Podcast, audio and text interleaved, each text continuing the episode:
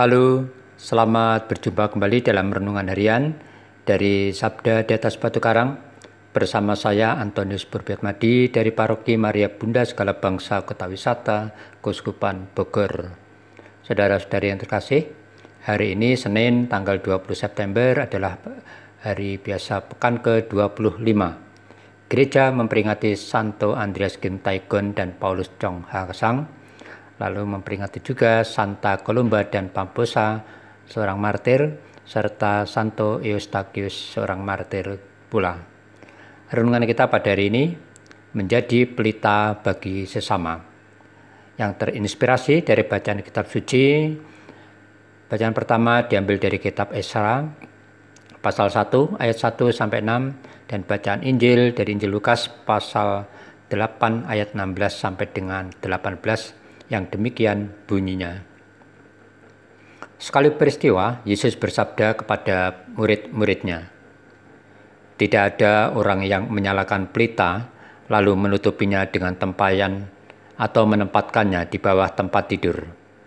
Tetapi ia memperlihatkannya di atas kaki dian supaya semua orang yang masuk ke dalam rumah melihat cahayanya. Sebab tiada sesuatu yang tersembunyi yang tidak akan dinyatakan, dan tiada suatu rahasia yang tidak akan diketahui dan diumumkan. Karena itu, perhatikanlah cara kalian mendengar. Karena barang siapa sudah punya akan diberi, tetapi barang siapa tidak punya, apapun yang dianggap ada padanya akan diambil." Demikianlah Injil Tuhan. Terpujilah Kristus. Saudara-saudari yang terkasih, jika lampu jalan padam atau gelap gulita, tentu sangat mengganggu kita untuk lewat. Kegelapan itu bisa menimbulkan rasa takut atau menyebabkan kita terantuk sesuatu.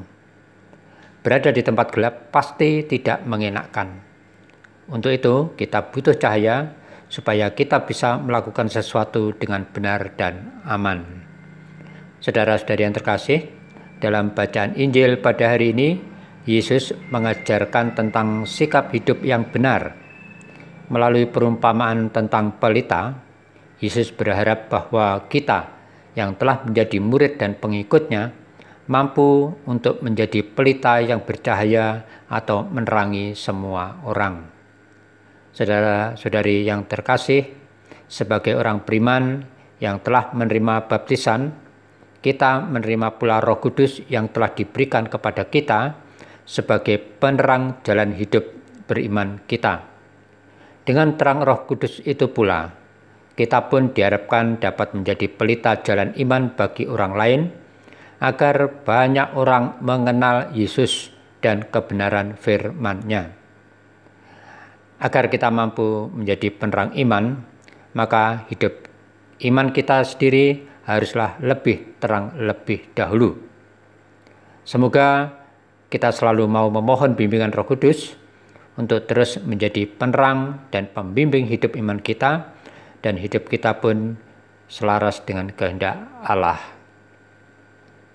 Ya Yesus, sabdamu adalah pelita hidupku. Amin.